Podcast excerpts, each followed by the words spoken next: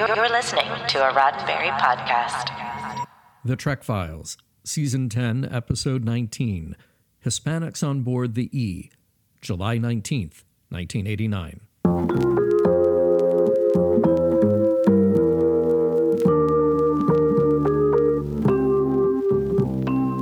Welcome to The Trek Files, a look into the archives of Roddenberry Entertainment from the personal files of Gene Roddenberry. And now your host, Dr. Trek, Larry Nemecek. All right, Star Trek fans. Hey, welcome back to another edition of the Trek Files. We're pulling the files right out of Gene's personal papers, memos, letters, all of that, you know. There's another issue that uh, comes to mind, but I love how, you know, as always, the Star Trek filter both the story we see on screen and also what's going on backstage is what I love to dive into. Look, we've got a very special guest, so I want to get right to it. Let's talk about, well, you'll see. Go check out our documents of the week. We've got two this week.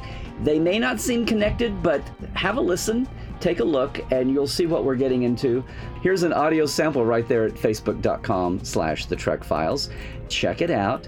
Uh, listen to this reading but we'll be back with more and this week's special guest.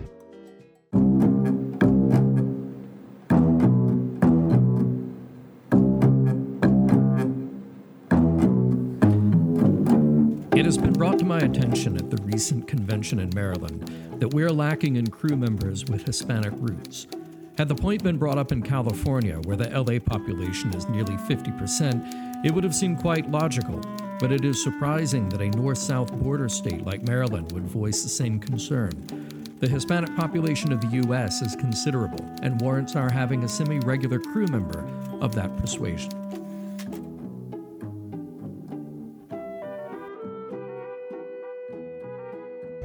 Right, all right, Star Trek fans, let's talk a little bit about representation. Uh, going back to the earliest days, that's one of the things that Gene Roddenberry wanted to pioneer, wanted to revolutionize about Star Trek and what we celebrate to this day, and Star Trek continuing to be in each iteration a new representation beacon for the future, uh, catching up television and media, as it were. And uh, hey, we had so much fun the last time he was on the show. I want to welcome back, yes, Mr. Jake Sisko himself, and you know him also these days as the host of the Seventh Row, co-host of the Seventh Row podcast. I'm so thrilled to have back none other than Cirroc Lofton with us. Cirroc, thanks for jumping back in with us here on the Trek Files, man. Hello, hello, everybody.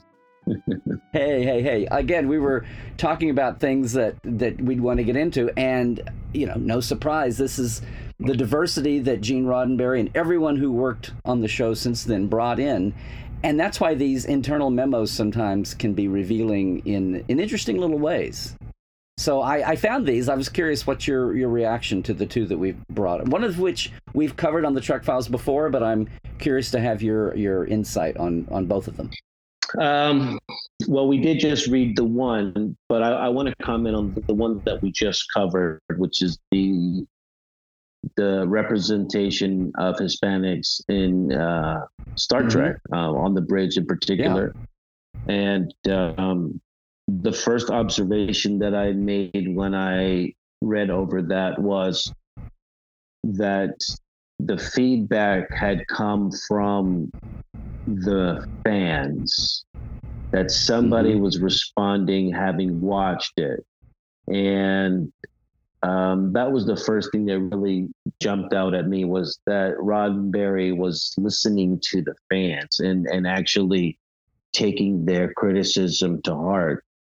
Um, that was the first thing that jumped out at me. The, the other thing that I thought was interesting was the language of the of the email. The word was it logical or illogical?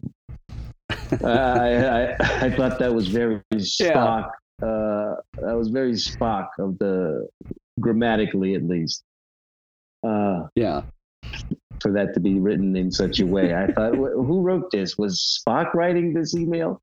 Uh, So well, almost next door, I should say. So Susan Sackett was, you know, Gene Roddenberry's longtime assistant, and she would be his eyes and ears a lot when she would go out to fan conventions. Yeah. And I want to say, when she says the Maryland convention, I know this is shore yes. leave So shore leave's been around with us for a long time. So shout out to the longevity of shore Yeah. leave here. But uh, so they're popping up in a Trek Files, and you know it's really it's it's not just this. It's Susan's. She's reporting back on the fan Yeah. pulse here, and she talks about O'Brien and you know Colomini.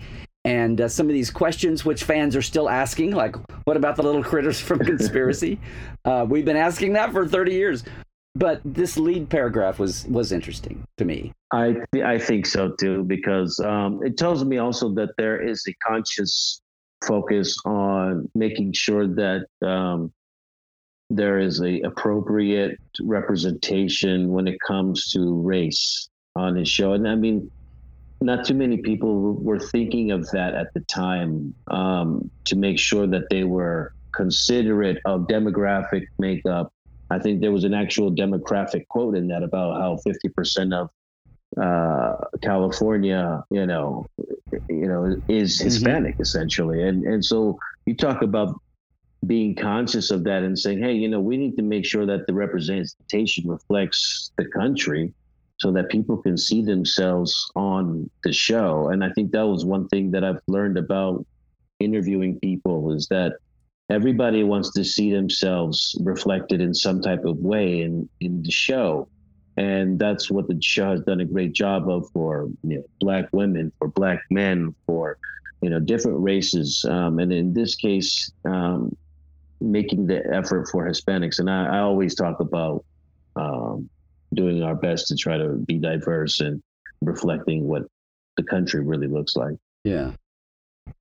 And I this came up, you know, I've I've answered questions in my magazine column in the official magazine for years, and just just when you get enough time away, and we were so close to each individual show and plot and character, but when you step back and you have a big picture and you can connect the dots across the years, it struck me. Somebody asked me about why are there so f- now in recent years there's been a big, you know, the, the current series all have a lot of Hispanic characters, but over the years I realized that Gene and everyone working with him over the years had intended to have more Hispanic characters, but something always happened. Like in the beginning, and this ties us right in with Strange New Worlds.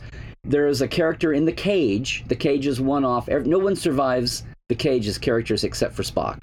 So they all go away until Strange New Worlds. But you know the the blonde-headed navigator. His name was Jose Tyler, which I always thought was interesting. His name's Jose, but he's he's uh, he's Dan Duryea, this durable character actor, his son um, you know, why? Originally, if you look at the very first draft, his name was going to be Jose Ortegas, and he was going to be a hot-blooded, you know, a, a young, hot-blooded, uh, quick-tempered Latin, you know, air quoting here, uh, navigator, Jose Ortegas. And so, in the casting process, he goes waspy. They keep the Jose name, I guess, to show that it's future, whatever. I don't know. I was just thrilled to see as they developed Strange New Worlds and they were going back to the legacy characters, they actually dipped back and had the original name Ortegas. So, you know, uh, Melissa Navia, she's playing a character that really, Gene really wanted in the beginning, but that casting changed. Did you know on DS9 that uh, Sid's character, they changed the, the ethnicity? So good on that but that was originally supposed to be Julian Amoros, and that was supposed to be a that was written to be a Latin American um, or a Latin Hispanic backgrounded doctor. But then when they loved Sid so much, they they changed it to more of an Arabic. But it feels like all along the way there have been. Uh, Tasha Yar was supposed to be Macha Hernandez after the Marine and Aliens. And I felt like for a while, it wasn't intended, but it's like they started off with at least one Hispanic character in all these casts, and then casting you know changed. so I, if anything what do you think about this if anything this attention to diversity is even resetting maybe somebody's original good intentions and the whole vast you know the the casting machine gets in the way sometimes Yeah. Did I just blow uh, your yeah, mind You did blow my mind. Uh, yes, the the casting machine gets in the way um, uh, as well, and um, the way these studios have these formulas about you know who's going to bring more eyeballs uh, to the screen. Um, you know, it sounds to me like now you know uh, they actually uh, took away a lot of job opportunities from Hispanics that they were going to offer to, and then say, no, well, no. Mm-hmm. And so they seem to be the biggest victim of not being employed, and that's a tragedy, uh, especially when there was an emphasis to try to do the opposite. Um, but the email actually explains that. I think farther on at the bottom when it talks about uh, if you could read like the last line of the document, I believe it said something about the the view of the white, the lens of historic lens of of white male or something to mm-hmm. that degree. Uh, yeah. Now you're talking about the. So we've got two right. different uh, documents going on. So the other one is from '89, and this is uh, Michael Piller writing to Gene, and it I like this because, and this is the one we've talked about a couple of years ago on the Trek Files, but I wanted to talk about it with you too. It's almost like they're adapting our Earth situation to the galaxy, and Gene here is saying, let's not have so many, you know, uh, human guest stars. Whatever happened to having some colorful, interesting, different cultures? aliens. I know it'll cost a little more money on makeup or you know costuming, but let's not have all of our guest stars just be more earthlings, more humans. And he's comparing it to saying this is like the old days when everybody was just a white guest star and we didn't take advantage of the diversity on the planet. So he's saying let's not but I you know, only in Star Trek could you have the modern issue, contemporary issue applied in the future like that. I mean, is that what where that's your mind I, went? Yeah, that's what I was talking about. Um, so Michael Piller is, is suggesting that we can't always have uh, number one human beings be the solution to all science problems because it doesn't show the diversity that mm-hmm. aliens could be intelligent in sciences as well and then he also talks about the old model of always bringing in white males and and and looking it through the, that lens and so we need to get away mm-hmm. from those traditional kind of uh, set in ways that the studios have become accustomed to operating under. And to your point earlier about casting, those are part of the set in ways that even though the producers may have a different vision, it, it, that memo doesn't make it to casting. That memo doesn't make it to the studio head. That invite you know, and all around the different areas in which it would be uh, relevant to a affect the kind of change that we need on a grand scale, right? So just having that thought is great, but if it doesn't carry out farther than just a few people who are shared in on that email, it doesn't really reach as far as it could. But I credit uh, yeah. I credit Michael Piller for uh, trying to break the uh, the you know the the narratives that he knows he's been conditioned under and I think that is, yeah. you know, just to be aware of that in itself is, is something that should be commended. Yeah. Well, and, and he did. And this memo is actually Gene, who's like settling back now and not being so much day to day show. This is actually Gene poking him again about it. And, you know, it's CC'd to every, Rick and the entire writing staff at the time. So, but it's what you said, though, is it comes to mind. You can have all the good intentions in the world and start the first document by the time that machine and all the other people, even when they have good intentions, if you you have to disrupt those old ruts and those old ways of doing things. And if anything, the the current crop of series have been so into you know not just racial diversity but gender and and just whatever the spectrum is in people who aren't seeing themselves on TV like you said. Well, and I sometimes mean, people say there's this pushback, but it's like you have to have a head of steam. You have to really get going so you can take your good intention all the way through that machine out there. Even when people agree with you, you got to see it all the way through the process. Yeah, and the machine has so many moving parts. So uh, the the mm-hmm. casting uh, it's not just the casting agents; it's also the uh, represent representatives of the actors. So, who is submitting people for jobs? Which people are getting submitted? Which ones are not? And there's a whole yeah. game in that in itself. Um, so, you know, th- there is a mechanism in place where it's not easy to penetrate just because you, you may have good intentions. You know, you still have to make sure that um, you're able to see the pool of people that are in that desired group and usually those people don't have the same access to to get to you. so it's like this weird uh, dichotomy that, that that exists. I mean, there's old stories from the very beginning where Gene was trying to produce his show, and science fiction was such an, you know, forget Star Trek, science fiction at all was such a weird new concept, not just to the audience, but to the people making TV and movies. And there's the story about him trying to get alien plants on the surface, you know, of Talos, uh, uh, you know, and the greensmen keep bringing in all these ordinary looking earth plants and he's like, "No, I want weirder. I want weirder." And it was the '60s; they couldn't, you know, Amazon in something from mm-hmm. the Amazon that easily. But he's and the story about he finally like took the bush, ripped it out of the pot, turned it over so that the roots were dangling up in the air, and said, "There, that's what I want." And the greensman just thought he was crazy.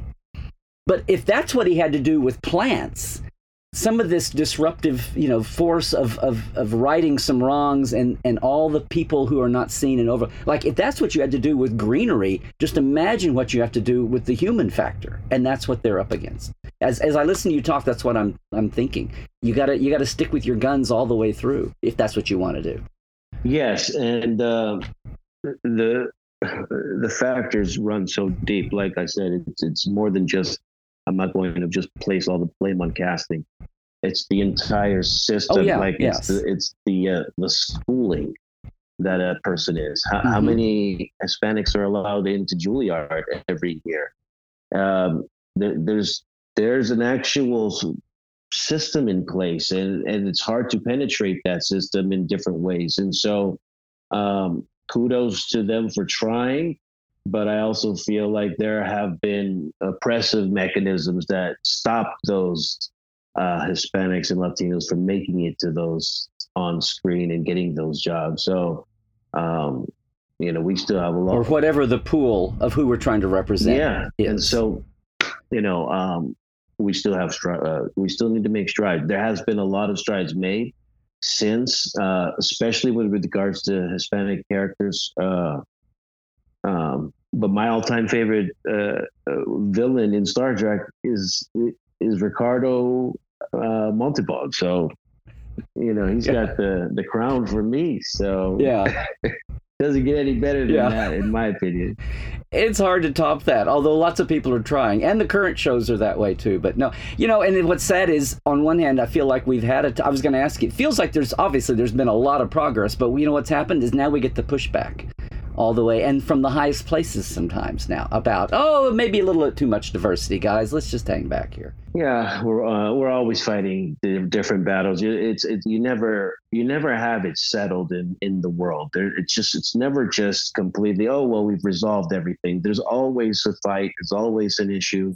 There's always um, new ground to cover uh, new spaces that we can enter into. Um, we've made strides, but I want to see more black executives, more brown executives in the sure. business. You know, as uh, not only showrunners but as uh, um, studio heads.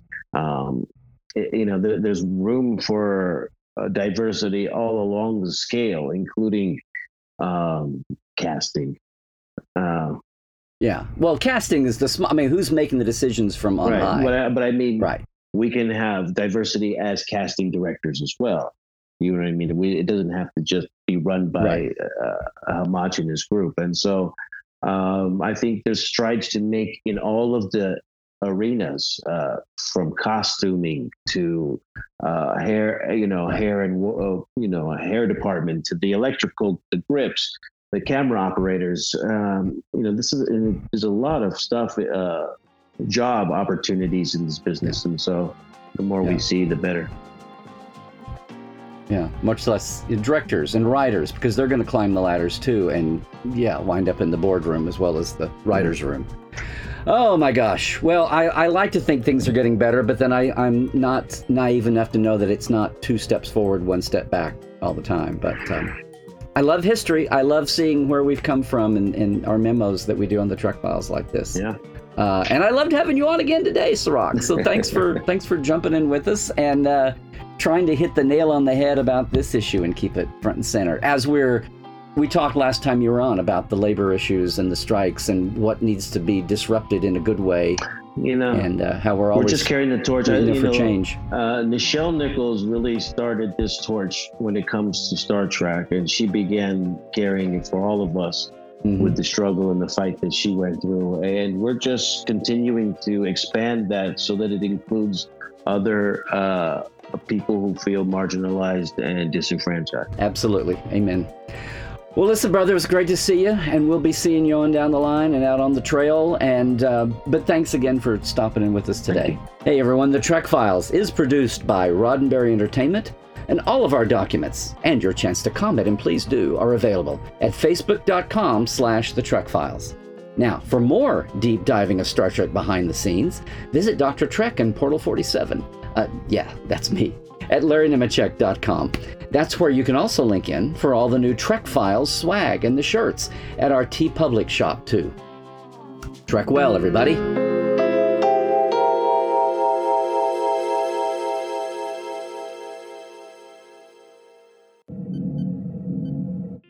This is a Roddenberry podcast. For more great podcasts, visit podcast.roddenberry.com.